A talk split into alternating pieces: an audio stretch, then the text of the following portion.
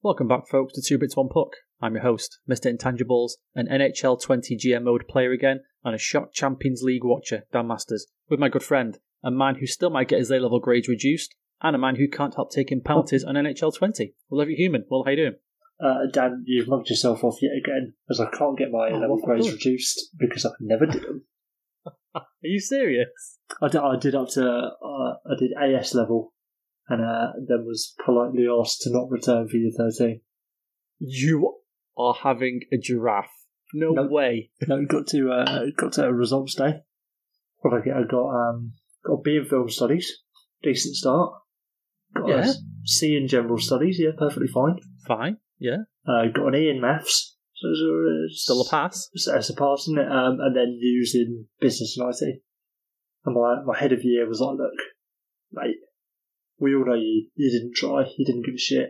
Um, we, we could have you come back and not try again and get even worse grades, or you, you could bugger off and we'd all be a lot happier. That's insane. So for people who don't know, it's the the education system over here is a little bit different. We have school and then college. Our college isn't like where you go away and stay. That's our university. So from 16 to 18, you go to college, which is kind of in between school and university. And there you take AS levels and A levels. It's, it's And like it- it's like the community college, college for, for post sixteen, really, isn't it? Yeah, it's kind of like community college, but then everyone, if you want to go to university, everyone has to do it, don't they? It's not Yeah. really, you don't just go straight from school to university unless you're like a child prodigy. And clearly you were not. I don't know, absolutely. Well, I mean, I could have been, but it, was more about uh, effort than, I can't, than believe that's- I can't believe you got a B, a C, and an E, which are pass grades at AS level, and they were like, "Nah, mate, forget it." I think I think that was that was the thing. The whole point was like, look, you you have done enough to qualify to come back. Yeah. but we would prefer it if you didn't. it would be Yeah, it would it would save fucking- everyone a lot of effort. I'm just double, I'm just double checking this. Did your parents pay for this college by any chance? No, no, no. Then just went Right. to standard. That would have made sense if your parents are paying like three three G's a fucking term, and they're like, "You've got a B, a C, and an E. You can get out." That, Well, may, that, to be fair, would make a little bit of sense, but I didn't go to fucking private school. What do you, do you think this is? Well, as I said before, I think you're some middle class Tory boy. Are we still like doing this? Whose parents paid for everything? That's what I believe. I'm not. I'm not going to let you I mean, that you you you keep believing that all you want. Yeah, all I you will. want. Uh, then, then I went to uh, went to college and did music for one and a half years and, and sacked that off at the end. What did you do out of college? Where did you do out of college then? Where did you get? Where did you start working? Where did you go? Uh, I got. I started, I started working at a hydroponic shop, which, yeah, which for Yeah, okay. for for nineteen year old me was a dream. Uh, I'll say. and then got an apprenticeship. Well, to There be fair, go. I mean, apprenticeships are a decent way to go, aren't they? Yeah, it wasn't too bad. Like you what, worked for a worked for a year at four pound an hour, and then was able to to be treated like a real human being. So wasn't too bad. Apprenticeships are basically Britain's version of an internship, aren't they? Basically. As well, it's not Yeah. that bad actually. At least you get paid. Absolutely, but like you can be paid well below minimum wage. Like and, and even Yeah. even me on four pound an hour was perfectly acceptable. That was like a decent apprenticeship wage. Yeah, you're right. Is fucking mental. Some people being paid like two pound fifty an hour. That's shambolic, innit? I've That's never got. I never understood the intern thing in in North. Did they, I don't. I mean, I guess they do it in Canada as well, don't they? I don't know if they do I or not. Actually, I think do, Canadian yeah. people, do you have do you have internships? I don't know. I think we have them here though, don't we? Like, isn't it more for? We do, but they're, they're, it's it's very rare, isn't it? And then you'll get somebody. If if somebody's been offered an internship in this country, it's always met with kind of derision and how dare you and that kind of thing. Whereas in North America, it's like that is the rite of passage, isn't it? It's you work somewhere over the summer for free, and that's kind of how you get your foot in the door. But even then, you're you're getting those mostly. It seems that more sort of um, sought after sort of um, careers and, and industries and stuff like that. Like, yeah, you d- you do an internship in a newspaper if you want to be a journalist or whatever, or you Yeah, do that's true. an internship at a media company or something. You're not doing a fucking internship at Tesco. Or at Walmart, yeah. Yeah, yeah, exactly. Even I'd imagine even at most like I don't say a standard office job like a sales job or working in local government, you're not going to do an intern.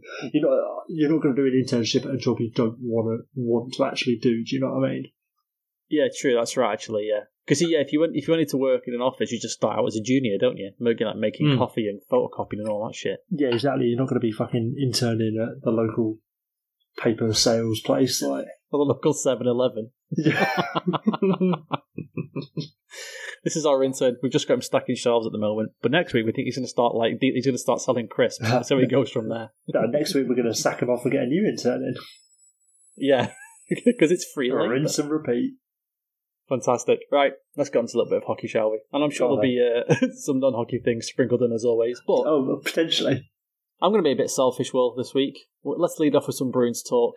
Because let me tell you, it's been a great week to be a Bruins fan on Twitter. Oh, just heavenly, heavenly. You know when I sometimes talk about those Bruins fans in, in inverted commas? Oh yeah, they've been out this week. They crawled out from under their rock, and, and, and a fun time was had by all. Starting with, of course, Tuukka Rask, who Fucking hell. became the first player to say, not due to a baby being born, fuck it, I'm out. Although it has come out today that there was a medical emergency at home. So I'm hoping that some of those people who did question it For now jumped off a bridge. Think that's the best thing. At, at least, at least, you know, um, ma- made an internal apology, uh, acknowledged their Yeah. own ignorance. But but the problem Yeah. with with Rask opting out was that, as we said earlier this week, like he, he did it ten minutes after saying, "Oh, the playoffs are shit. I don't, I don't care." he didn't. It was amazing. He didn't help himself at all. I, I wish No. he'd just let into it and said, "Yeah, I'm, I'm fucking going home. It's boring." Like even even if there is a, a family emergency and a real a reasonable reason to call it a day, given that any reason would be a good reason to call it a day, he should have just let into it and said, "Nah, this isn't for me. It's a bit pum. Um, see you later." It is mad, isn't it, if you think that last time in the playoffs, he's coming off a game seven in the finals to no fans, fucking giant blankets covering the seats and nothing else. To, and, you know, fucking in the uh, in the prison in Toronto. you just think, I'd be thinking, oh, this is fucking bullshit. I'm out. See you later. To, to me though, like Ross saying, "Oh, there's no fans. It's it's not the same or whatever." Like you know, oh, it's not the same level of play or whatever. Like, mate, that just says to me that I don't know if if you're that reliant on there being fans in the building for you to be in the game, fucking sort yourself out. Do you know what I mean? Like, it's not. No, see, I went, the- I went the other way. I was like, yeah, he's not wrong, is he? It's not the same. He's just saying what we're all thinking. And we're all, we always say, don't we? How many how many of the players have been interviewed? How you coping in the bubble? How you doing with this? Oh, you know, it's okay. We're doing our best, eh? It's all right. We're trying our best, and all this stuff. And Tuukka's the first one to go. Yeah, this is pretty shit, mate. To be honest. And we always say, why can't players just say what they think? So Tuukka's like, yeah, this is crap, and everyone went, oh my god, fucking, you can't have it both ways. No, absolutely not. And like, I'd I'd get it if he was saying, "Oh yeah, living in the bubble's a bit shit." Yeah, this this whole thing. But I think to an extent, if he's saying the the playoffs aren't the same as the playoffs, like the the prize at the end's still the same. You're still you're still working towards it. I and guess, but how many how many times have how many times have we said like these players are in such a a mindset and a focus that anything that kind of disrupts that is just a massive issue. And you know, some of the coaches have even talked about seeing opposing players in the corridors and stuff like that, and it just it just freaks them out But there's that. because it's all. Do you know what I mean? Like they're just kind of like, no, I'm- I don't. I'm not used to this. I don't like it. It's weird. Why am I seeing my opposition walking past me in the corridor? I don't. I don't like that. Did, did, and I can like it's weird. did you see that clip from? I must have been from the during the playing rounds with John Tavares is just walking through the corridor while the Bruins are kitted up about to go and start their game. Yeah, it's so odd, isn't it? It is weird. It's, it's beautiful. I love it. It's it's got that whole Olympics vibe to it, sort of. Well, I yeah, think- clearly it has after that fucking picture that Gord Miller posted last week. It's clearly like the Olympic Village, it? It's just everyone hanging out and having fucking orgies with each other.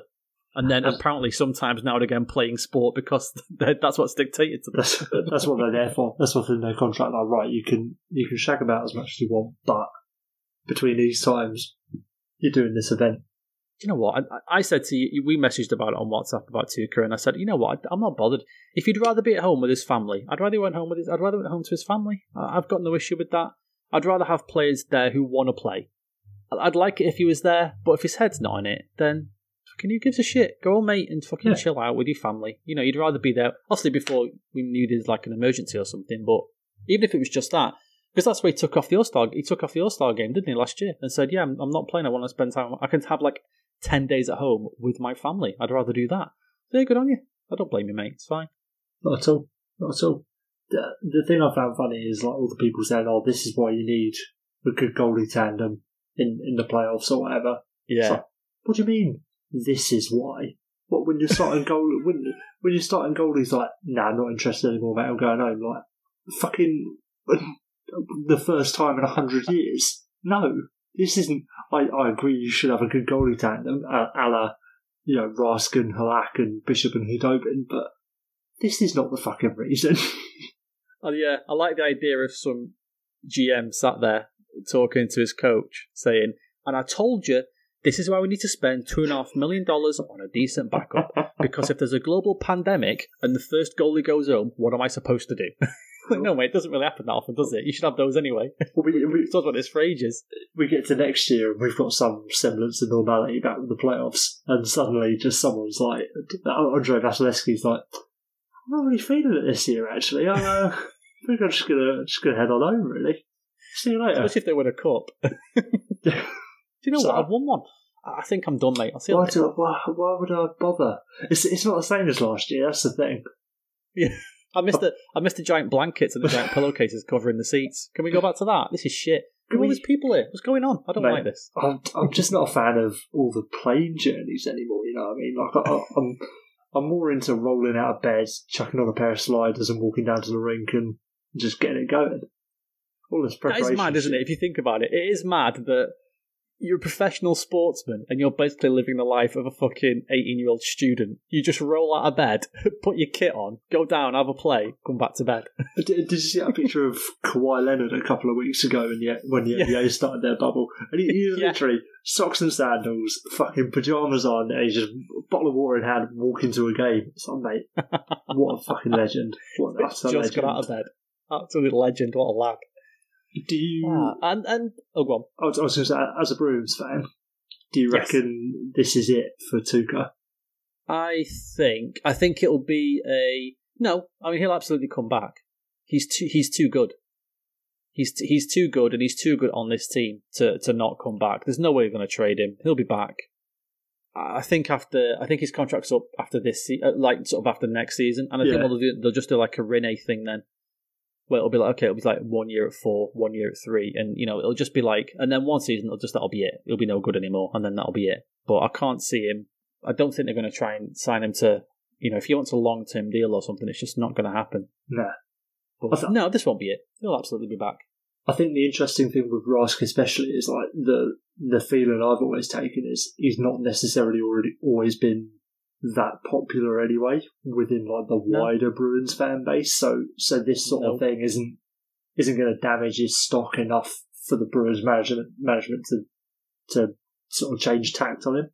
Yeah, I wonder if I wonder if he was sitting at home and his wife saying maybe you should come home, and his head just flashes back to all those fucking trade Tuukka hashtags that run rampant every basically every three months, and he's like, you know what? Yeah, fuck these people. They don't give a shit about me. I'll see you later. So I can't believe that has seen Cam Neely's uh, phone background close enough to. those, are, those were private texts between him and uh, Don Sweeney. There you go. yeah. And then we had some more greatness uh, from the Bruins. The uh, the stupid side, the really stupid side of Jack Edwards, who we've discussed before, Oh, Jesus Christ. reared its head when Andrei Svechnikov got tangled up with Chara and his leg buckled underneath him, and it looked gruesome as shit. I thought it was a okay. You're not going to see Svechnikov now for about a year, as he's probably torn his MCL, his ACL, and fucking everything else on his leg. So everyone's obviously wishing him best wishes and blah blah blah. And then Jack Edwards then claimed it was karma, as Svechnikov was all over Chara behind the net, and it was his problem. It was his fault for kind of poking the bear. Two problems with this. One, karma's not a real thing, Jack. I'm sorry to tell you that, but it isn't. And two, it wasn't Andrei Svechnikov who was all over Chara. It was Sebastian Aho. A real, real, real bad luck. And we've talked about Jack Edwards before, and that we kind of we should appreciate the kind of Homer commentators a bit more. And I'm I'm all for Homer commentators. I think you know I think it's hilarious. stuff like this, even if you preface it with nobody wants to see a player get injured, but it's just a stupid way of saying I'm going to say something stupid, but I might try and save face a little bit. The the problem with this particular outburst from Edwards is, yeah, he's had things like this before, like when uh, I think was it was it earlier this season when Roman Polak went headfirst into the boards and he said something like, Yeah. Was that the first game, I think? Yeah, something like that, wasn't it? Really early in the season. And he said something to the effect of, oh, Karma's a bitch or whatever, or that's, that's hockey karma or whatever it might be. And he's, he's had other outbursts like that before. But they've always been in the broadcast, in the heat of the moment sort of thing. This Yeah. comment about Svechnikov was after the fact on Twitter and in cold blood.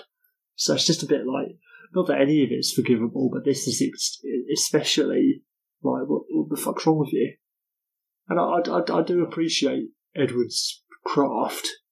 Like you say, he's, he's a good home reader. He's a good play-by-play announcer. Like he, you, I'd, if there's if there's a Bruins game on and they're not playing the Stars, I'll have the Bruins um, broadcast on just because it's Yeah, he's- interesting. yeah, he's very more good than at his anything. job. Oh yeah, He's very good at absolutely. his job. And and even with the homerisms, like it's it's entertaining, isn't it?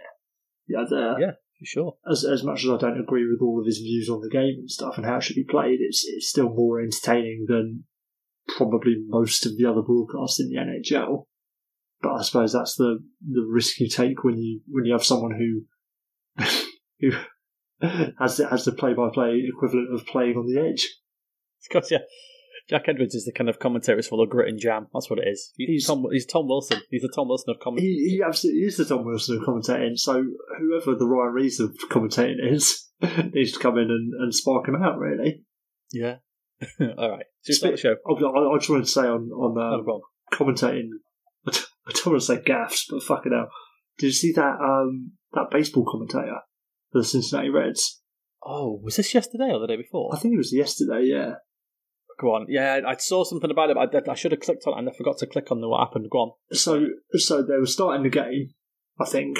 Yeah, they must have been starting the game. And you know, even in hockey, and I think it's with almost any sport, you get like a like a shot of the stadium or the city or whatever, and you get, well, welcome back to Brewers hockey or whatever it is. Or Oh yeah, yeah. So his mic was hot just before he does that. So before he says "Welcome back to Reds baseball" or whatever it was, he uses a homophobic slur. You are talking about, I think, saying that Cincinnati is the gay capital of the world, but uh, he didn't say gay. So he, Was it an F bomb? it was an F bomb. It was an F bomb. Fucking Okay, scumbag. F bomb. Right. Okay. So he dropped that, and then later in later in the game, I think he was doing an apology, but he was doing his apology while calling the game. So the game was still going on, and he's halfway through making this you know fucking half-assed apology where he's talking about how he's a Christian and all that sh- fucking irrelevant shit. And then, then someone hits a home run, so he fucking stops to say, "Oh, and there's a big dinger from fucking whoever." That's just like such a surreal thing to see not only like effectively an apology in real time, not the day after in a press release or whatever, but he's also more concerned with fucking like someone scoring rather than apologising for making a slur. It's like the most fucked up thing I've ever seen. There's a very funny show called Brockmire, which is Hank Azaria, Okay. who famously is the voice of Apu, or was the voice of Apu in The Simpsons, and did Mm. loads of other things, but he's been on loads of shows, and he pitched this show.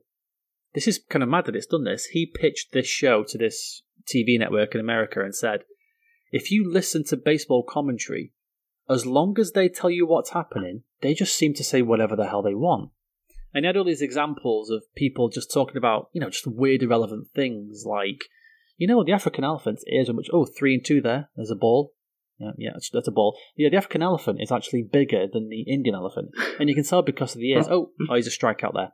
So the- on this show, he basically is doing stuff like this, but I mean, to like a really bad degree. And he's talking about his bitch of an ex-wife and how she's a whore and all this kind of thing. But as he's saying it, he's and he's like, and the fucking divorce lawyer came to me and said, "Oh, I'm gonna take your fucking car." Oh, that's a three in one pitch right there down the middle. Yeah, it's called that's a called strike. That's a called strike. So I said to this divorce lawyer, "Fuck you," and it's this kind of thing, and it's you know his whole life unravels, and but it, that's so true. It was that. It sounds like it was exactly that. All right, should we start the show? Yeah, we should. We should. Okay.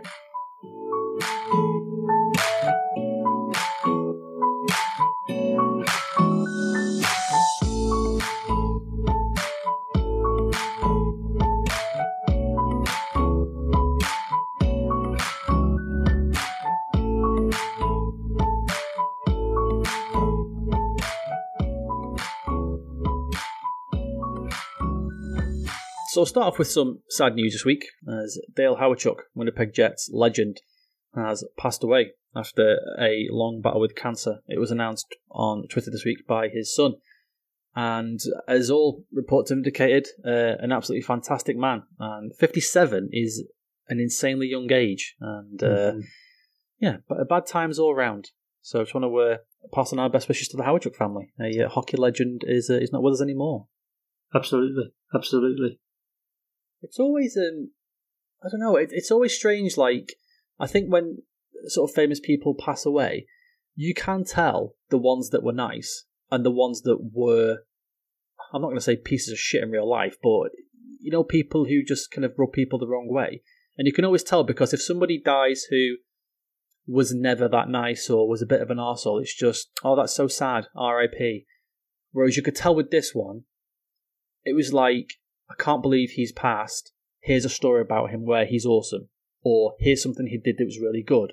And it was even you know like players and like players, commentators. I saw one from it was like a bloody a kit man or something like that from back in the day, just telling stories about how he was just you know like taking their own time to tell about stories about how he was a good dude and a great dad and you know did stuff for the team and loved the game and I don't know in a weird way it was it was kind of nice to see that when somebody's passed like that, you, you do still get those sort of moments of, of brightness. yeah, you you get the genuine.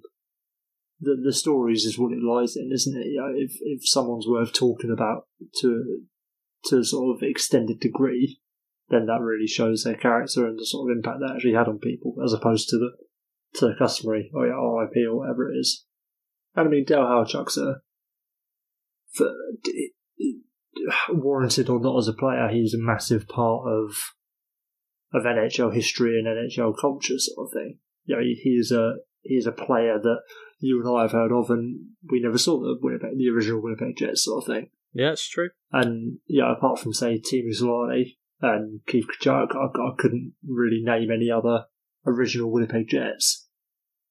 Yeah, who had been there for a for a uh, for an extended period of time.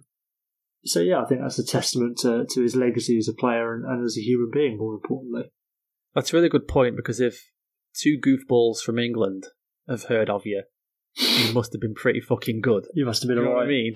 You must have been alright if, if like, like, you know, fucking a player from like the 80s who was fucking tearing it up and, and we've heard of you. You must have been, you must have been doing something, you know, obviously who's not named fucking Gretzky or Lemieux. You know, you must have been doing something right. And uh, yeah, that's a really good point. That's a good point.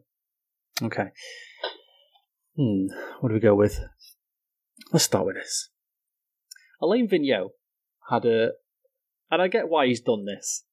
He had an interesting comment after the after the Habs beat the Flyers five 0 earlier in the week, because the Habs sent out their top power play unit at five 0 and Vigneault's complaining, saying it's not right, and I remember this, and blah blah blah. I understand what he's doing. He's trying to get his team fired up, and he's trying to get that kind of us against them mentality. How dare they do this? But man, sports is fucking soft, is it? Sometimes, like real soft. And that's not even like the whole thing of yeah, if you complain about people celebrating loads when it's fucking twelve 0 up or whatever it is. Fair enough, I understand the rationale for that, but no, no lead is safe. No lead is safe, and and you, it's, it's a lose lose situation because either you, you're five 0 up and you send out your top power play unit, and you're like, oh, how dare you send out your top power play unit, blah blah blah, kicking him, kicking us swimmer down or whatever, or he sends out fucking Dale Weise and fucking whoever. And then you're like, oh, disrespecting us by sending out your scrubs even though you're on the power play, blah blah blah. It's it's fucking you can't you can't have it both ways, can you? I just think, you know what? If you don't want their top power play unit being out of 5 0, maybe don't be fucking down 5 0, you schmuck. How about that? And, like, and, what, don't be getting rinsed to complain about getting rinsed even more. and what if what if um Julien hadn't put out that top five, top power play unit? Was it Julien or was it? It would have been Kurt Muller, wouldn't it?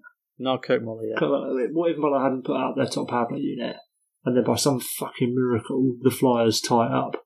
You've you've played yourself. Only It's just like these fucking. It's just like these. oh, Sorry, go on, mate. I was, I was going to say, it only takes a second to score a goal, Dan. So, As- as- as a wise man once said, don't fucking let up un, until you're a hundred nil up. Do you know what I mean? And even then, send out your top power play unit. You can never be oh, too Oh, careful. Never be too careful. never be too careful. You can never be too careful. I noticed this more because the, did you see what happened in baseball this week? Oh, what about the uh, the Cincinnati Reds thing. commentator? yeah, that's very much like this. Oh no, so, uh, didn't somebody score a home run when they were already winning or something like that? Right, so the score the score was 10-3. So the base is loaded and the pitcher's like 3 and 0 and he so then he has to throw a strike. So this batter knows that this pitch is going to go somewhere in the strike zone. So he just takes a massive swing, hits a grand slam, hits a home run, so scores 4 runs to make it 14-3. And after the game, he's he's kind of been like pilloried for it. What are you doing? This is disgraceful. This is disrespectful. Blah blah blah. I'm just watching, thinking, what are we doing? This guy's this guy gets paid to hit the ball out of the park. He hits the ball out of the park, and basically gets a gets a bollocking for it. And I was just thinking, man, fucking sports stars are so soft. Sports teams are so soft. Oh, you made it 14-3. That's not fair. And it's it's the same thing again. So like either he he knocks it out of the park, which he did, and he gets chastised for that, or if he doesn't, guarantee somebody at some point will say like, "Oh, does he really have that compete level? Does he have that commit? Like, you know, do you know what I mean? Like, Oh, that's so true. That's so true. I love that. if he if he's not trying at this point, then how can you rely on him in the big games and this that and the other? It's it's all just fucking nonsense, and and the whole idea of sports and like sports media in the modern age, it's just even if you whether you're making a hot take or not, it's just to have something to talk about, Yeah, you're right. and it's more of a conversation to say he shouldn't have hit that home run than to say, "Yep, he hit a home run. That was good." Like it, it produces more content to have that. Excuse me, to have a conversation. Good on him. If I'd have been his manager, I would have said good. If it was 27-3, I want him, I want him to smack it out of the park. I don't care. Well, if it was a hundred That's what he's paid to do. that baseball team should have had their top power play unit out. That's what they should have done. that's a that's a fucking thing, mate. That's the thing. Yeah. And like, Had there, um, it's a, it's Oh, a it's a personal thing as well, isn't it? Like, especially with that home run compared to the power play. But like, I, d- I don't know who the player was. I know jack all about baseball, but I'm sure ha- him having more home runs is going to be good for him when it comes to contract negotiation, etc., etc. And if if he if he gives up, you know, if he doesn't try and score as uh, because the idea is to hit a home run every time you're at bat, isn't it? Really? Yeah. If he doesn't try and hit a home run every time he's at bat, or, or in every time he's in one of those situations, say, he's probably you give up X amount of attempts per year and X amount of home runs per year, etc., etc., and it's going to affect your bottom line eventually. I know it's mad, isn't it? He might have a bonus or something attached to it. If you if you hit over 100 RBIs for the season, you know you'll get a million dollar bonus or something. And if he's on 98, he's thinking, "Fucking hell, I fucking left that pitch and didn't swing at it because it was, you know, 10-3. I just binged it as far as I could have done." Because I was trying to be a nice guy. Yeah, I'm trying to be a nice guy. Oh, don't want to hurt the other team's feelings. It's sports. It's war. you should want to kill the other team. Uh, have you uh, have any pictures of Sad Connor emerged yet? Have we seen it? Have you seen anything? I don't, I don't know what he's up to. No, I, I think he's. No, I'm devastated. I was. I've been looking. I, I really thought the other day. Oh God, yeah, the Oilers are out. We need like, where's the sad Connor with the putt putt course picture? We haven't got that this year's yet. I he's really not, want to see one. he doesn't have like a, a an injury at the moment, does he? Or at least nothing's come out that I've seen. Maybe he has to get injured first. So yeah, well, he needs to be in like an arm sling and I don't know, at, at a cinema or something. At one of He's watching a sad movie. Have you ever seen those?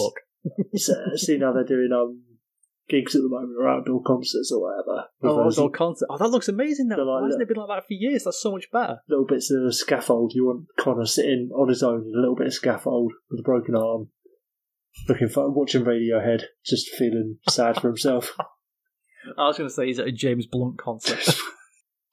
and he's sad because he's like, his missus has dragged him there. I love James Blunt. He's so thoughtful. Connor's like, oh, God. He's he's sad because he's a big James Blunt fan, and the music's just hitting him, bringing up all those Yeah, emotions. it's true. Yeah, it's hitting Connor right in the feels.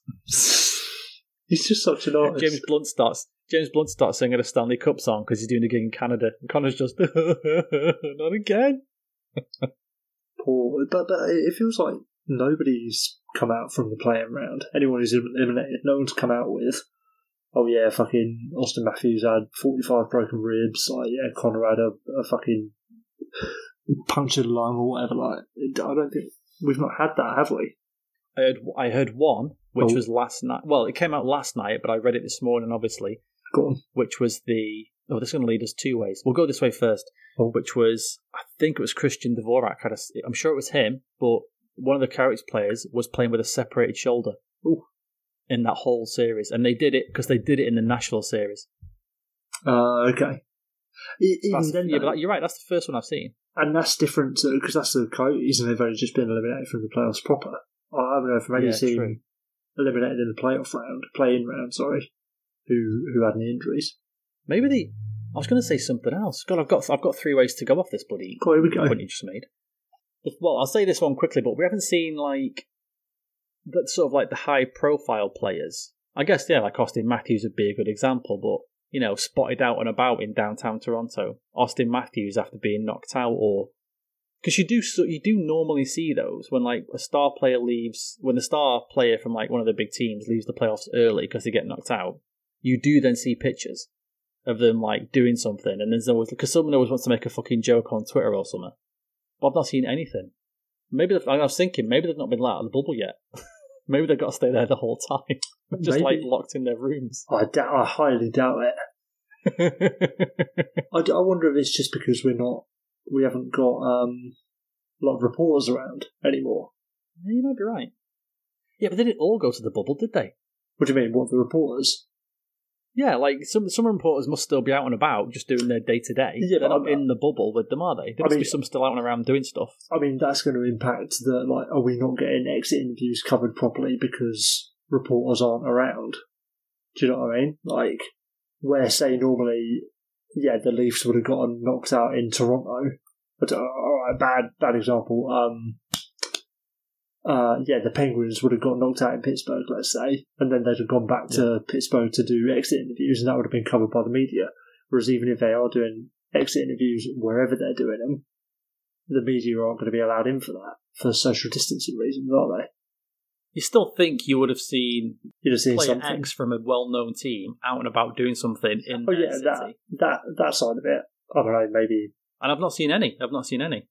I haven't seen the customary. Yeah, Auston Matthews in, a pink t-shirt walking around Toronto and say, "Oh, look at him! He's wearing a fucking pink t-shirt and he's he's not in the gym. he's not on the fucking ice. How dare Why is he? he not? Yeah, why is he not working on his pre pre pre season already? Lazy son of a bitch. What a piece of shit! why is he not? Why is he not at Sidney Crosby's Fight Club? Look at him. Look at him walking around like he's not been knocked out of the playoffs. Look at the way he walks. That's the, that's a that's a that's a oh what's the word? That's a quitter's walk. That's what that is. It's a- it's not a joke. Hell. He hasn't. He's why, why isn't he at home uh, looking at the Wikipedia page for how to win? yeah, exactly. Which One- then Oh, go on. oh go on. Oh, No, go on. you go? Well, I was going to say the the one thing that I think has come out is did, did you see um the the stuff about the Penguins and Justin Schultz? No, maybe, but go on. There was a, an athletic article. I think it was Josh Yohe or, or Rob Rossi, one, one of those two. Um, and there was someone inside the Penguins organisation talking about oh, what they think was the problem with the year, and uh, specifically saying, "Oh, we don't think Jack Johnson was the issue." Oh, so we think I saw think, those quotes from I saw those quotes from um, Rutherford Was it was it talking about Jack Johnson. but there was somebody else saying that they, the organisation was really unhappy with Justin Schultz. Said like all year they thought that he wasn't trying hard enough, like definitely not in the bubble, he wasn't committed, X, Y, and Z. Which to me is fucking lunacy. If you've had problems with the skis all year, why didn't you try and shift him? Because there would have been a market for for Justin Schultz for fuck's sakes. And B, how can you in one hand say really happy with Jack Johnson, we think he's got a lot more left to give, and then on the other side say fuck Justin Schultz, he's fucking useless. Uh, I think there's probably more problems with the Penguins than we first realised. There was a, a quote about Jack Johnson from Jim Rutherford that was basically along the lines of, okay, maybe he's not as good as I think he is. Wait, but if we put him with the right person, I think he could be a really good third pairing D man. So for this guy to work out for your team, you've got to be on the third pair, and you've got to find the right player to play with him. Maybe that would, maybe the other team, maybe the other D men are not the problem there, Jim. Jack Johnson was terrible this year, and it's all Justin Schultz's fault. If we could only had the right partner, Jack Johnson would have been amazing on the third pair. What? Mate, that's fucking mental, isn't it? Isn't that mad? Isn't that mad? That that to me just says like the the Penguins are already going downhill from now on. Like Ru- Rutherford's finally fucking lost it. yeah, this is this is truly it. You know, we've been making the jokes about old man JR for years, but I think his age has finally caught up to him with Who- comments like that. Who'd have thought that one year on from signing Jack Johnson and uh, uh, Brandon Tanev, he's he's gone even more senile. Who could have possibly seen that coming? Who could have guessed? Who could have guessed? So you mentioned about you know sort of not hearing about players being injured and things like that. Mm. The NBA has changed the way it's reporting injuries, and it's not you're not allowed now to say basically unfit to play. You now have to disclose what it is, and it's because of because of gambling, which I think is really really interesting. With the NHL heading towards that way, and I know that um, Ted Leonsis of the Cap said that he wanted to basically turn their arena into a 24 hour, you know, you can come here anytime, gamble whenever you want, you know, sports from all over the world on all the different TVs. You know, they want to try and get Premier League games in there and all kinds of stuff. And it's like, you've got to now find a nice little balance. And there was discussion, I didn't comment on anything, but there was a a good discussion on Twitter about why teams would and wouldn't want injuries to be disclosed. I've said to you before, I can see both sides. Why should you disclose injuries? Because who gives a shit? Lower body, unfit to play. Like, you know, the fucking, the Svechnikov one was hilarious. You know, I mean, well, he's got a lower body injury. Like, just say his leg's fucked. Like, clearly Chara's fucked his leg. I mean, that's the, we know that's the issue. It's not a lower body injury. He hasn't hurt his hip or, like, you know, taken a fucking putt to the ball. Stop his Clearly toe. his knee or his ankle is fucked. Just say that. But I can also understand there are certain players on the ice, like a Mr. T. Wilson of Washington, that if you know, oh, this guy, well, like take um, take the play, like I say, I think it was Christian Dvorak. You know, this player's got a separated shoulder. Tom Wilson's sitting there going, has he really? Interesting. you know, first like first shift, straight to the shoulder. So I get it. But then And it just led me to just. I, I was just gonna. I was just thinking. The, the, the solution is, if you're injured, how about you just don't play? How about that? Do you know what I mean? Like, how, how about if you've got a separated shoulder? That's it. You're done. Sorry, you can't play. You fucking separated your shoulder. How about you take some time off? it's it's a combination of that and if you do get a point of you know players like Wilson or Reaves or whoever it might be targeting injured players injured areas or previously injured players areas where they've injured that's where you need an actual player safety department to step Oh, up and say look you are clearly tr- targeting an area of a player's body that has been injured um, so you're you're getting punished for it which yes, that is a potentially a risky rabbit hole to go ha- to go down. But I think if it's really going to be as egregious as the fear is, then yeah, you, it should be obvious to, to the naked eye, sort of thing. I think yeah, if you're if you're deliberately targeting a body part rather than just trying to be physical on a player, then yeah, that will be that will be plain to see, wouldn't it? You see, the problem there, Will, as every time we discuss department of player safety, we try and put common sense and smart into the discussion.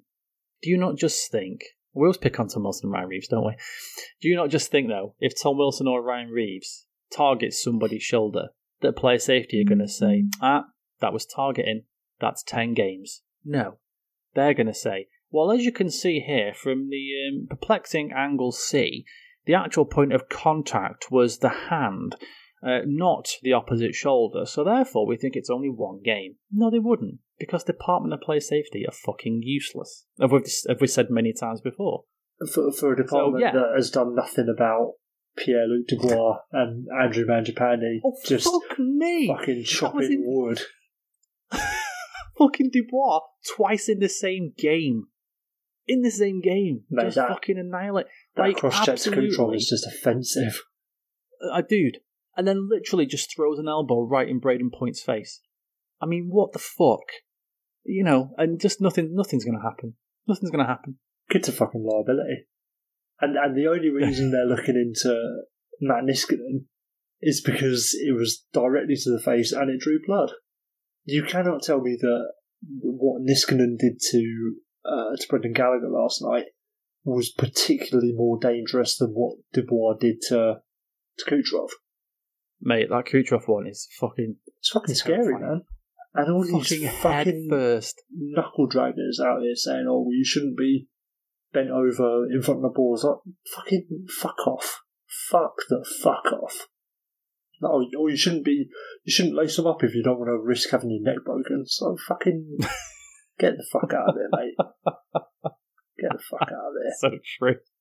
are, you, are you even an NHL player if you're not going to risk paralysis? Are you? Really? No, but I'm I, th- I think it's a reasonable expectation to have. To, to whenever That's you step true, on the true. ice, keep your head on a swivel, Dan. Uh, you know, keep your head up. Don't look at the park. Don't ever look at the park, not even for a second, because someone will come up behind you and fucking execute you. Because that's what you deserve. You fucking And especially don't look at the puck if you're near a hard surface. Don't look at the puck then either. Because that hard surface can then be used as a weapon against you, and that's your fault. Absolutely, absolutely. Don't don't turn your back to any player on the ice, no matter where they are. I want in in my ideal world, everybody's got their back to the boards at all time, facing inwards, looking up, with like their head in like a brace, so you can't actually look down. Halo. And You just got, yeah, yeah, exactly. And uh, and yeah, you just got to sort of play with your peripheral vision. Fucking mental, innit? It's mental. It's But better. anyway, getting back to the original point, because we do like to slag off of Play Safety every six months or so, and this was that turn so good. If the NHL want to get into serious gambling and to make some serious money off it, you're going to have to start disclosing injuries because it's going to make a difference. You can't be having, you can't be having people betting on games when they don't even know the fucking starting goalies are.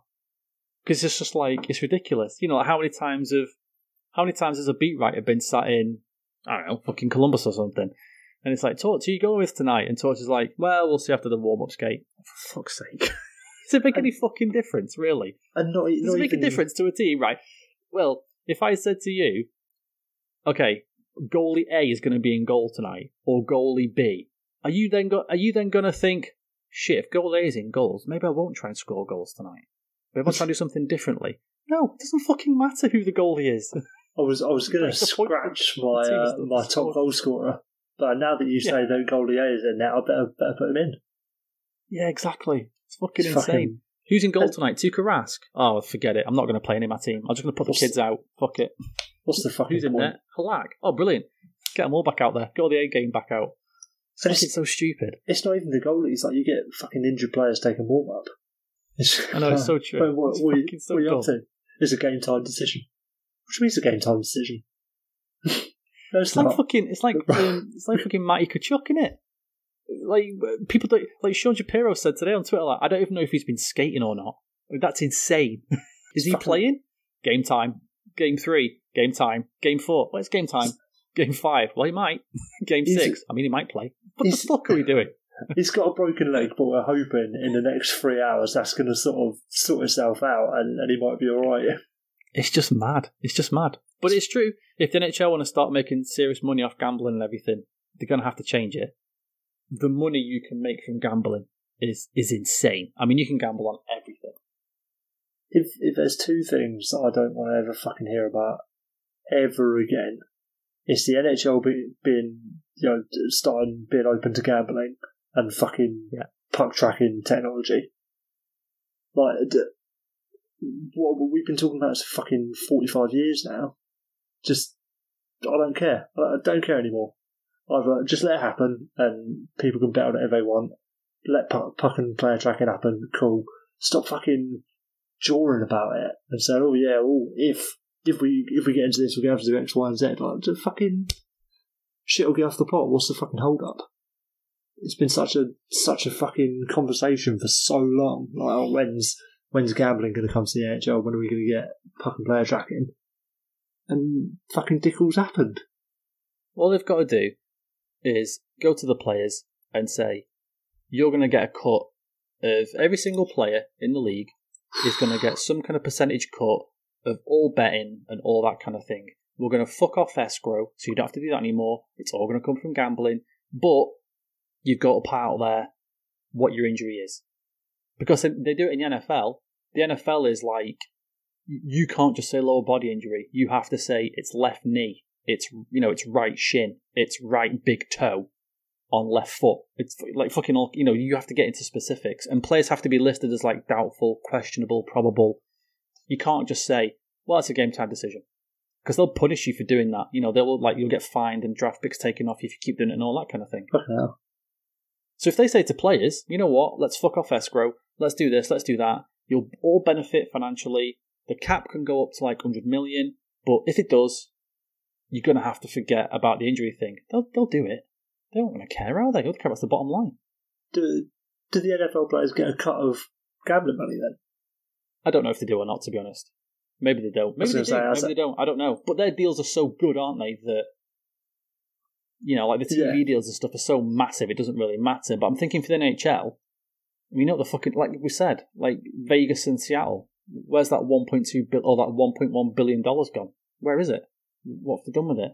Straight up, like, Gary's fucking honker fucking Gaz and Bill go off on their summer vacation with plenty of young ladies from the Ukraine. Like that's where it's gone, probably. But off to fucking that's the thing, you know. Like the, the, NHL could say the NHL could because they, this is the kind of thing they would do is like they could take a percentage of all the bets made in all you know against all teams or something like that. I don't know, but they could do it. Of course they could because they're shady, aren't they? But then, but then surely, um, so say Paddy Power, yeah, or, or any, any betting company, you, you don't have to pay money to the leagues that you're betting on, do you? You don't have to pay like a license to bet on those leagues, do you? I don't think so, no. Not as far as I know. So why would say yeah, say Paddy I'll start doing NHL betting or fucking I, I think I've got William Hill over there. Say William Hill start saying, Yeah, you can bet on the NHL now. They're not gonna owe the NHL a penny. So No, what I'm saying is the NHL I'm sure would try and swindle it in a way that they did. But they but the what I'm saying is they control their fucking like. Any any reasonable experienced betting companies are going to say no, fuck off. We don't have to pay you, so we fucking won't. Uh, yeah, but uh, hang on though. The NHL could then come because it's like Dragons Den now. The NHL could then come back and say, "Tell you what, how about we? How about you? We'll give you exclusivity, but yeah, yeah, we'll yeah. get like ten percent of all your. It's only ten percent. You're still getting ninety percent of all bets. Yeah, it's true. why wouldn't you take that? Because the company behind you would be like, fucking yeah, I'll take that. And, and I suppose there's no incentive for the NHL to disclose injury information or, or any extra statistics that they might want to disclose. Yeah. If they're not getting, okay, okay, all right. I'll give you that. Because I think, I might be wrong, but I, I think for us, for a gambling sport, hockey would only be second to footy. I don't, I mean, I can't think of a, I know you can gamble on other things like, you know, I know you can gamble on NFL uh, and baseball and basketball and all that kind of thing. But I think there are too many variables in hockey that you could gamble on, like footy. I mean, in footy, you can fucking gamble on throw ins and corners and red cards and everything. And I think you could do the same in hockey, like in play betting, especially. Oh, it's a power play. Right, shit, I better put $10 on Crosby to score now. Like, if you've got in play betting in hockey, oh my god. If you can condition billions you can condition a betting fan base to to go for it. Yeah, exactly, exactly. Because that, that's always the um, the knock against hockey as a, as a gambling sport. There's that just the the sort of cultish obsession with the idea that hockey is the most random sport around, and you can't couldn't possibly predict what was going to happen at any moment at all. But you're you're telling me you got Patrice Bergeron going up for a face off against fucking like fucking Alex Texier or fucking whoever, like you're not going to bet on Bergeron to win that face off. Yeah. How many face-offs is Bergeron going to win today? Uh-huh. How many penalties is Tom Wilson going to take? Even even how like many goals are there, how many goals are there? Who's the goal to get pulled? It's mad. Like yeah, like how many how many um yeah whatever is there going to be a fight? Think about this. Everything there's a stat for. Everything that guys like Micah and Jason Paul and everyone like that, everyone anything that they track that's gambling opportunity. How many stats do those guys track? All the stats guys. Not just those, obviously, like all the stats guys. who's who's going to have the highest GSVA for who's who's having the highest game score for, for the fucking Yeah. game. Oh, Do you know what I mean?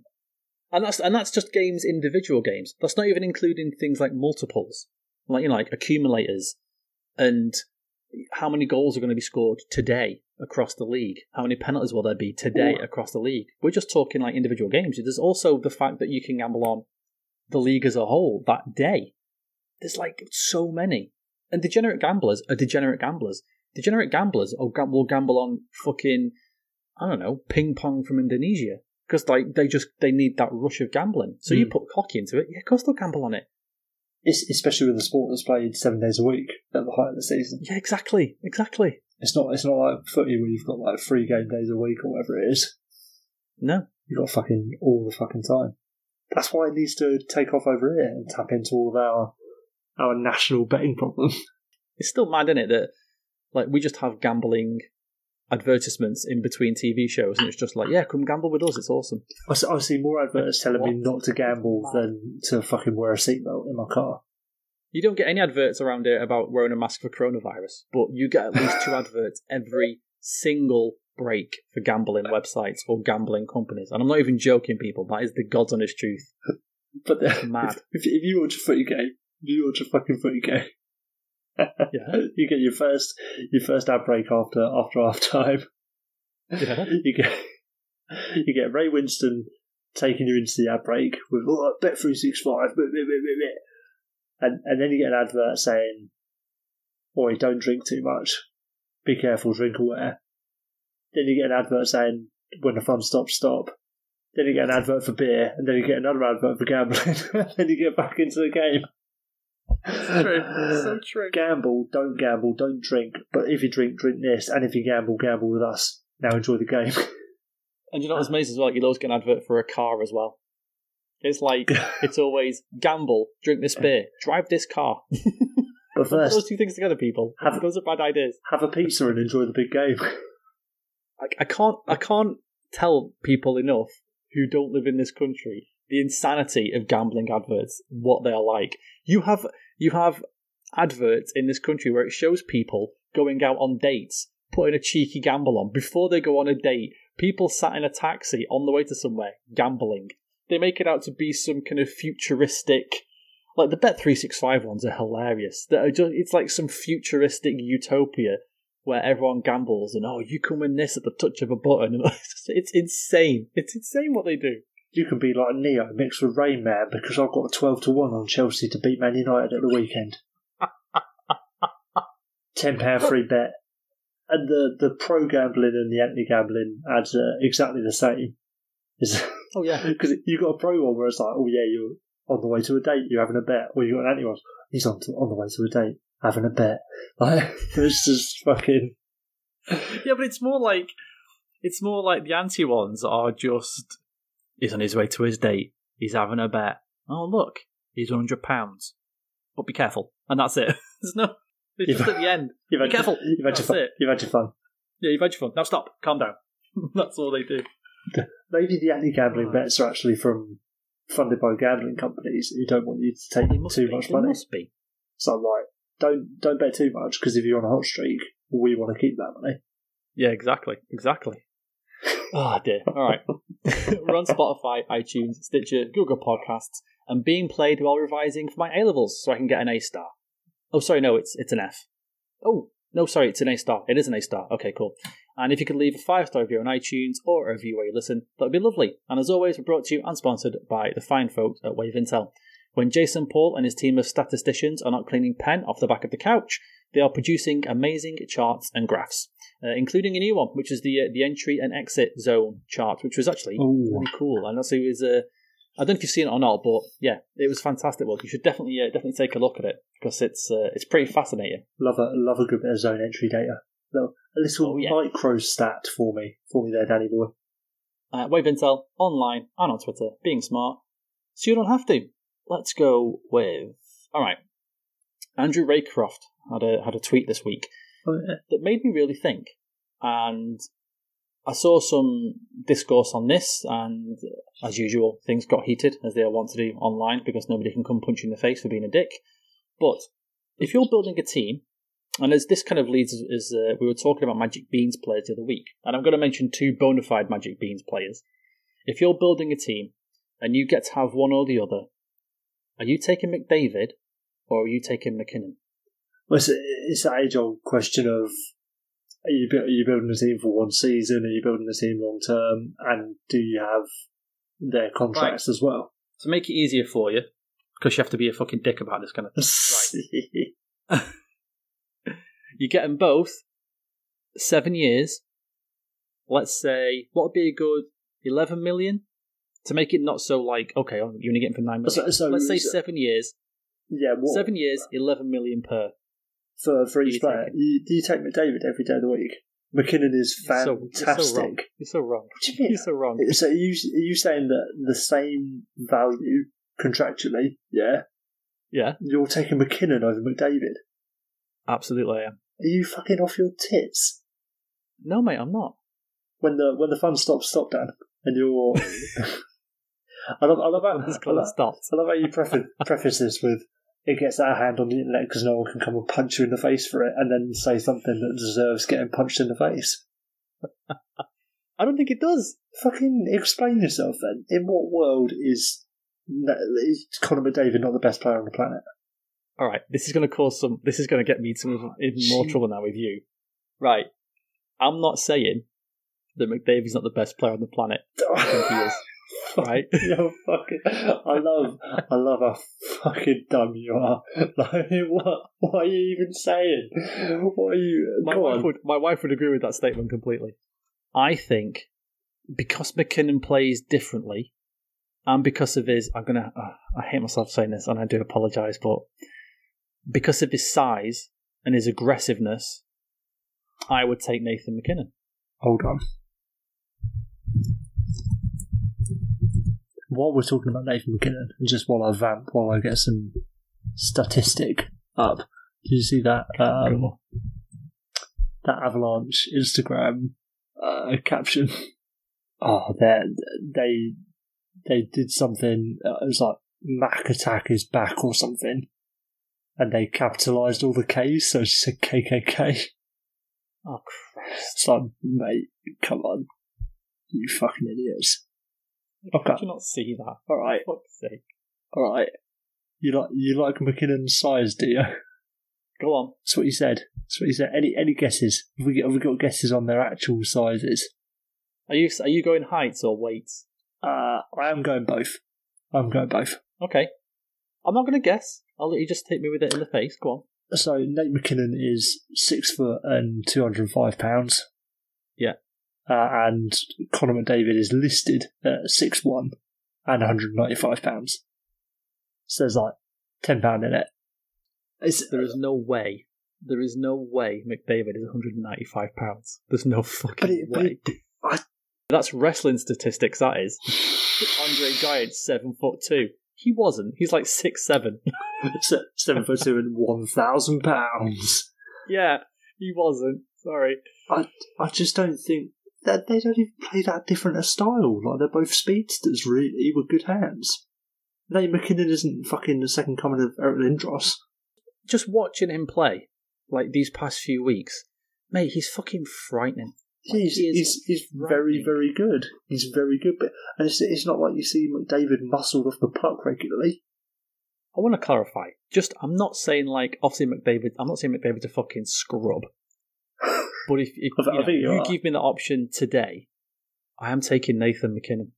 I just that's fucking that's recency. You know what? Maybe bias. maybe it's a that's that's like you taking. Is, is, it not a thing of like? Is it not a thing where we're just preconditioned to just say, yeah, McDavid's the best player in the world, and we're just conditioned to say that, even if sometimes you made the joke two weeks ago, he's not even the best player on his team. well, yeah, but that was a joke, wasn't it? I'm not. I'm not saying I take. I'm not saying I oh, take. Thank you. I'm My fucking saying... shitty memory has finally come through in the clutch. I'm not saying I'd take Leon Draisaitl over McDavid to start fucking team with. If you give me a hundred choices, if you give me a hundred days, I'm taking MacKinnon a hundred times. I probably wouldn't, but on the balance of it, I think in the end I'd probably take MacKinnon more than McDavid. I really do base so based off of your what seems to be your logic, would you take McDavid or Phillip Danault? I knew you were going to do this. We just can't have a reasoned discussion, can we? It just has to devolve into Are you taking McDavid? Or are you taking Ross Johnston? I mean, Ross Johnston's still in the playoffs. Uh, it's true. I wouldn't say Jake Guentzel. Let's not put Luke Glendening into this, so we're going to hit the fucking oh, two shit, bits one well, pot that's, bingo. that's fucking that's that's a no-brainer, Like, though, isn't it? close. Yeah, it's not even, to be fair, that's never a discussion, is it? No, that'd be that'd be ridiculous. I don't, don't, Well, don't- okay, let me flip. Let me flip this back on to you before I come across this fucking table at you. you Right. it's a good thing we don't do this in person. It is true, actually. We would, yeah, there'd been at least three or four fist fights by now. Like, Right. Maybe maybe like a slap or two. Yeah. I just, or like I'll throw something at you, like a bottle of water or something. Yeah. Fuck off. It'd, it'd have gotten nasty. It would have got nasty. It would have got nasty at some point. The way you're talking about it, it's an insane take to even consider Nathan MacKinnon. Like to even the very notion that Nathan MacKinnon is that close to McDavid is to you hilarious. Like like like MacKinnon plays a different sport. Yeah, I'd rather have Dele Alli than Connor McDavid, personally. yeah. I'd, you know, I'd rather take Ronnie O'Sullivan than Connor McDavid. To be honest, like I'm not saying that. They're super close. They're super close. Yeah. Really, they're super, and they're both unreal. I just, I just think are we just locked into this? Like Connor McDavid's the best player. That's it. no, I, I- I think that's almost going going the other way with it. Do you know what I mean? Like being so desensitized to how good he is that you start questioning how good he is because he he's a fucking cheat code. MacKinnon is really, really, really, really good, but Connor McDavid's unstoppable. Well, no, to be fair, the only people that can stop him are other employees of the Edmonton Oilers. But when it comes to being on the ice, stopped by his own team all the time, doesn't he? stopped by his own fucking management. He's he's fucking unrealistic. Like he is a cheat code. Do you know what? You do make a really good point in that you've got to look at what's around them, and I'm not just talking about on their line or even the next line. I I was I was I was listening to um, uh, the Overdrive show the other day, and they were just talking about like they were basically crying, talking about how good Nazem Kadri is playing for the Avs. just kind of it's just you know like what the fuck did we expect? Of course he's going to go there and be fucking amazing. Like why wouldn't he be? He's very so you must think like when mcdavid's line if mcdavid and Draisaitl are on the playing on the same line they obviously come off the ice and the other team thinks oh thank god. Oh phew. All right. We've got a good sort of you know two or three minutes here before those come back on like MacKinnon's line comes off and then like on comes kadri's line and then the next line and they're just like oh my god we never get a break. Like there's no time for us to kind of chill or relax. And it could be that. Absolutely, and, and especially where so this season best exemplifies it. MacKinnon when ev- when everyone's healthy and that you've got MacKinnon, Landeskog, and Rantanen, but McDavid's been playing fucking Zack Kassian and whoever, fucking Andreas Athanasiou, like James Neal, whoever, it, Alex Chiasson, like not that you know your your worth as an individual is defined by your line mates, but it definitely does impact your perception and, and how good a season that sort of thing, doesn't it? I do, yeah, I do wonder if it's that kind of fuck. If the Oilers could have just had like a couple of runs, like in the in the past, however long he's been, yeah, fucking five years, whatever it is, I know. maybe we'd maybe appreciate him a little bit more. Like you say, it- I guess you know what it is. I guess it's maybe me with Crosby, and that I've just been banging this drum for years and years. Like you do not understand how good he is. You do not appreciate how good he is. He does so many fucking things that are ridiculous, so easy. We just go, oh yeah, he's fucking batted another puck out of the air. Like he does it all the time. Who gives a shit? It's like, do you understand what he's doing here? You know, like his fucking and like all, all Crosby's big brain plays. And I've got like I'll have the audacity to suggest he could be sort of the fourth or fifth best player ever.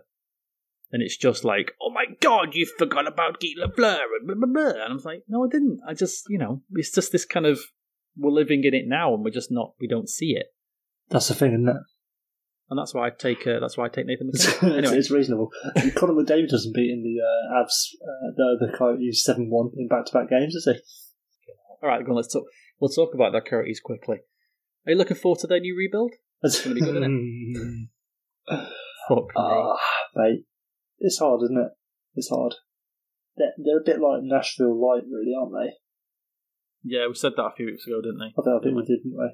There's nothing. They are. They're all, they're all perfectly good players, but there's just something about them that isn't isn't quite clicking. There, there will be interesting to see what happens though, especially with this big shaker-sized hole that's fucking missing. Dude, fucking Taylor Hall. Like, he was on the third line last night. Mate, that's that's crazy. That's Isn't that mad? How is it, actually, let's have a quick. I, I get I get the idea of I I kind of understand moving Taylor Hall around versus anyone else because he's the newest guy in, really, isn't he? So he's not necessarily Yeah, I got. I mean, it's been a while though. if you haven't established um, what's the word? Chemistry with other Like people by then, like fucking Yeah. hell, yeah, yeah. It's gonna be gonna be even more dark days in um in Arizona, I think. Yeah, see, he- he was fine. 27 points in 30, in 35 games. Six points in nine games in the playoffs. Not bad, really, nothing is it? Nothing, nothing wrong with that. with that. Nothing at wrong all. with that at all. That's enough I to get you wonder.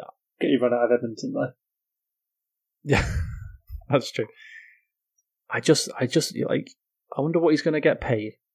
I wonder where he's going to end up, and I wonder if he's going to bounce back.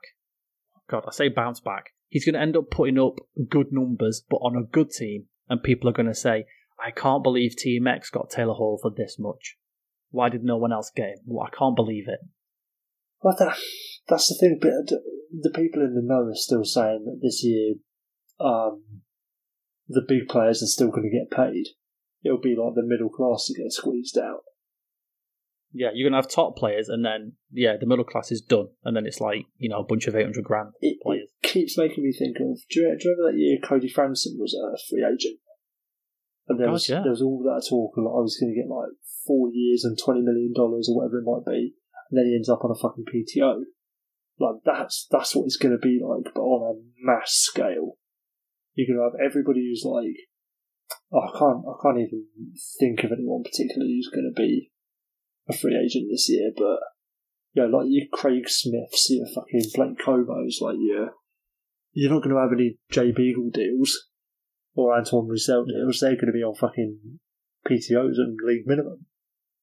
So yeah, I, I can. I still think that Taylor Hall's probably going to get like eight or nine million dollars, especially as like he is that good that a team who needs him is going to be willing to pony pony up that money because there will still be. You know, we're still going to play 82 games next year. Like, you're still going to need Taylor Hall. It's, you're not going to get any team that's like, oh, we're struggling a bit financially because of COVID. Let's throw in the towel and go into a rebuild. I'm just wondering if Taylor Hall's got that stink on him now. Again, Or as a, as a that teams are loser. just going to be kind of, yeah, he's got that kind of loser tag that teams are going to just going to be shied off him. I, I don't know. I think if he'd been with a team that wasn't the Coyotes, so there's a chance that could have happened. But I think, I think a lot of people see if you have a bad year in Arizona, that's not surprising. Do you know what? If they hadn't just conceded 14 goals in two games, I might have I might have gone with that. But we've just, as we've just discussed, the recency bias of that. What did Taylor Hall do in Arizona again? Oh yeah, he was fucking awful, wasn't he? No, he wasn't. If you look at the numbers, he was very good. He was very good on a what looks like you know a distinctly average team. But but there are two. I just wonder if that's going to be, you know, he was looking at thinking, oh, I'm going to get, you know, I'm, I'm going to get eight by nine here or seven by nine, and, it, and it's going to be like, well, we'll give you six by six. How about that? No, I, I still reckon he'll get he'll get seven by like I reckon he'll get seven by nine or nine by seven. Sorry, It is is so. interesting. There's, there's actually a few teams that are coming out, coming up that have actually got. You know, we've talked about teams in the past that have sort of no move, no room to move at all. Arizona being one of them. But there's there are a few teams that have got plenty of spare space to fit him in. Hmm. And I'm still convinced. I'm still convinced he ends up on the Avs on a decent-ish deal, as a, with a chance to win because he wants to win now. More, he's made enough money, It- you know. so that depends on on how low Hall's willing to go, and how far in the future Sakic is thinking. He's only 28. You know, No, I'm not. I'm not you've thinking. got at least a good. I, I, Oh, I I, see what you mean. I mean, like because they're going to have to re-sign some fucking players. yeah, true. They are going to have to. God, they're all the way down there. They've managed to cap really well thus far, but you're going to have to re-sign MacKinnon after, well, Landeskog after next season. And that's going to be a MacKinnon two Price. seasons after that. Two seasons after that, yeah, which would be in the duration of a Taylor Hall deal. Say, you're going to have to do uh, Andre Burakovsky after this year. He's going to want a bit of money if you want to keep him around. Nikita Zadorov after this year, he's a decent enough player. He's been playing a lot of minutes for them. You're going to have to do Cale Makar at the end of next year. Yeah, Sam Girard's extension kicks in after this year. And then even even beyond that, looking really further in the in the future sort of thing, you're going to have players like Connor Timmins, Bowen Byram coming up. But at this point, though, like It doesn't matter. They're, they're going to have to they're going to have to re-sign people because what MacKinnon's going to come in at 12, 13, what well probably twelve, given the uh, there's no the way he's getting signed for twelve. There's no way. What MacKinnon? Yeah, no way. Surely he's gonna he's gonna Kevin Labanc it. In a way, no, I mean like he's gonna come back after after taking his taking it, yeah taking his team what Labanc was meant to do this year, and say look, I took my team friendly deal, and I fucking I've donned it for you for a long time. I will be stunned. I will be stunned. Shit, we'll have to revisit this in four years, aren't we? Three, three years, sorry. I'll be stunned if MacKinnon's making more than ten. I'll be stunned. mate. That's fucking mental. I think he goes. I think he goes nine and a half. So he's more than Rantanen, highest paid player in the team. I don't think he wants. I don't think he does that. But- I really think he goes nine and a half. He's like, yeah, that'll do. for me, this is probably me exposing my character more than anything. If I'm Nathan MacKinnon right now, I'm and fifteen, but like maybe twenty. I've taken I've taken that six point three deal, yeah, to help uh to help the team out because I was young, I hadn't earned it yet, or whatever his reasoning was. Mikko Rantanen comes in and gets nine point two five on his second contract. I'd be like, hang on a fucking second here. See, you, you squeeze me, but you don't squeeze this kid. I kind of see what you're saying, but I just, I just don't think he's wired that way. No, I, really don't. I, th- I think I think you're probably right. And there is something, there is something about being a ten million dollar player that puts something on you, doesn't it? You're making nine and a half. That's still like, oh my god, he only makes nine and a half. That's criminal. You're making ten. You fucking should have made that. He's making ten million fucking dollars. He should, he should be scoring two points a game. Do you know what I mean? I still think there's something like that. I, d- I do know what you mean. I'd be very surprised because there are going to be so many $10 million players by that point as well. But there might not be, dude. The cap's not moving for two years. Yeah, but I still, I still reckon, I still reckon that your young players coming through are going to be looking at what Marner and Matthews and that got and say, look, that's what I'm getting.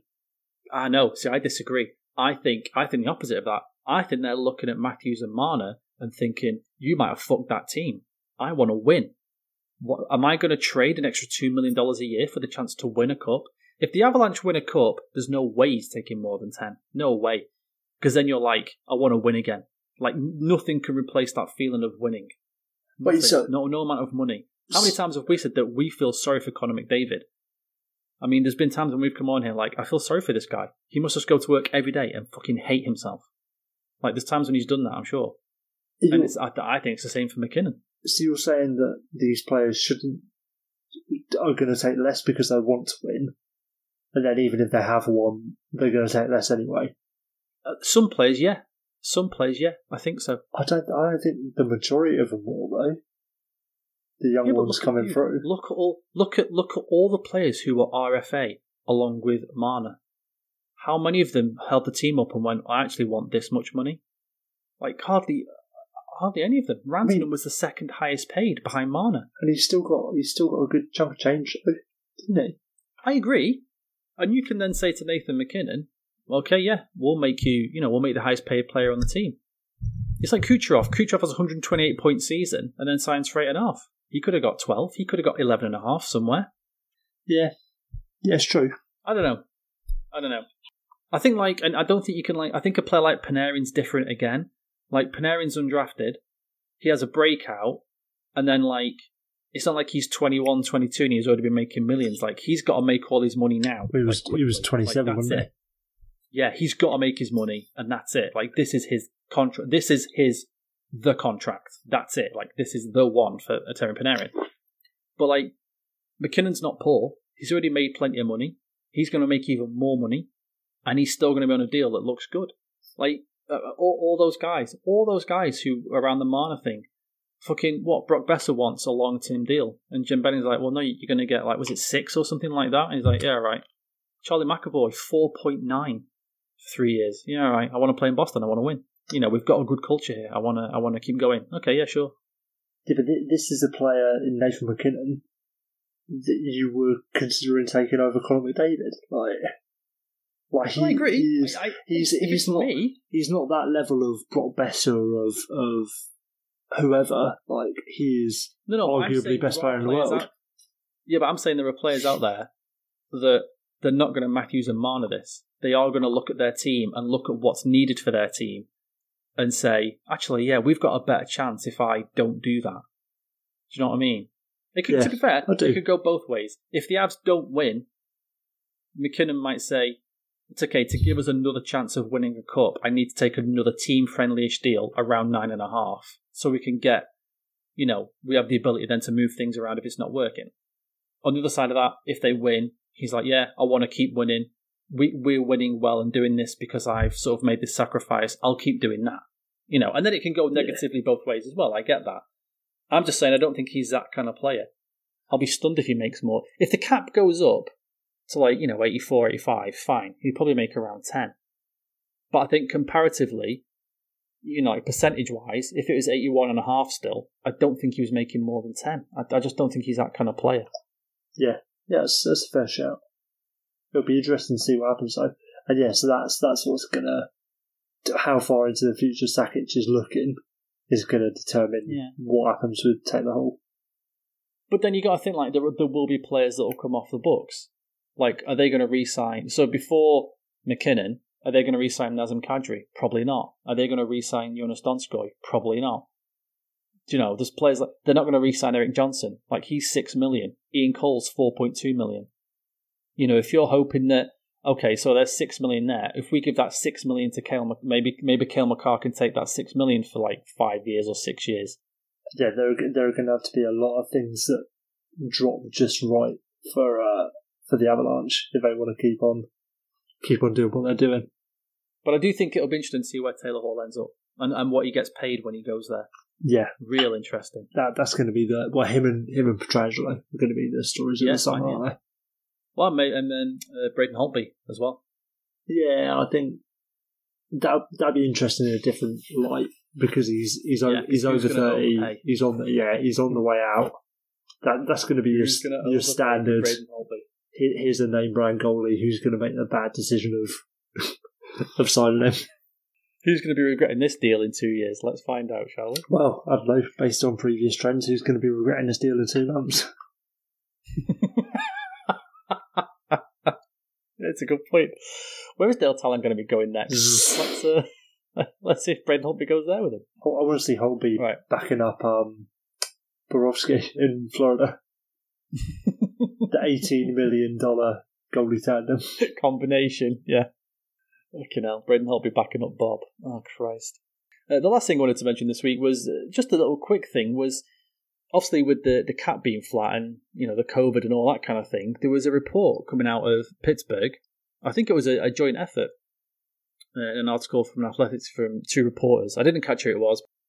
Teams are so concerned about the negative impact of COVID nineteen that some teams are not even looking at the cap. They are so in financial trouble and believe they're in financial trouble that they're saying to their GMs, okay, like you need to get us to kind of like four or five million dollars below the cap for it to work. Pull a, a Which is proper proper Florida, just dumping contracts left, right, and centre. Just, I mean, that is mad. That's mad. That that would be crazy. That would be. It, it'll be it'll be really weird to see which players don't even get back into the NHL next year. Because I reckon what what we were saying earlier about like the middle classes being uh, being squeezed out. I reckon I reckon they'll be squeezed out, squeezed out. Like you will have players who are perfectly good who won't be in the NHL because they can make more money overseas. And like li- Yeah. li- Team, oh yeah, or teams just can't. There's just there's just not enough money to go around for teams. Uh, Yeah, yeah, exactly. So, like, you know, rather than taking a, a one million dollar deal to play in the NHL, they'll go and make five in in the KHL or whatever. And it's it's not Yeah. the it's not the same old story of you know your Lyndon Bays or whoever you know people who couldn't really cut it going over to the KHL. It would be high quality players who, who just cannot yeah cannot afford to be paid. Like I, I wonder if you'll get though. some Russians and some European players going back home just because there isn't going to be that space for them. I've, I've I've said this before. I've said this before a million times. I'd love to know how billionaires have struggled during COVID. How have you suddenly lost all this money? Where's it all? What, I, Gone. I, I don't think they have. Oh, yeah, maybe they haven't. I, I think it's they they are at risk of losing some of their money, and they're like, "Fuck that! Let's make the little people suffer because of it." You know what I mean? Very strange that you know teams are looking at sort of 78, 77 and a half million. They can't even get to 81 and a half. I mean, that's just bizarre. Yeah, it's odd. It is odd. But then I don't know. It's There's it's it's the NHL, yeah, and and I we expect? I understand if you're if you're looking at next season, like you've effectively got got to operate an entire year, probably at a loss, with if, with effectively no income, borderline no income. Because what say we don't have fans in the stand, or say we have a third capacity that fans in the stand for all of next year, which I still Yeah. think is is optimistic.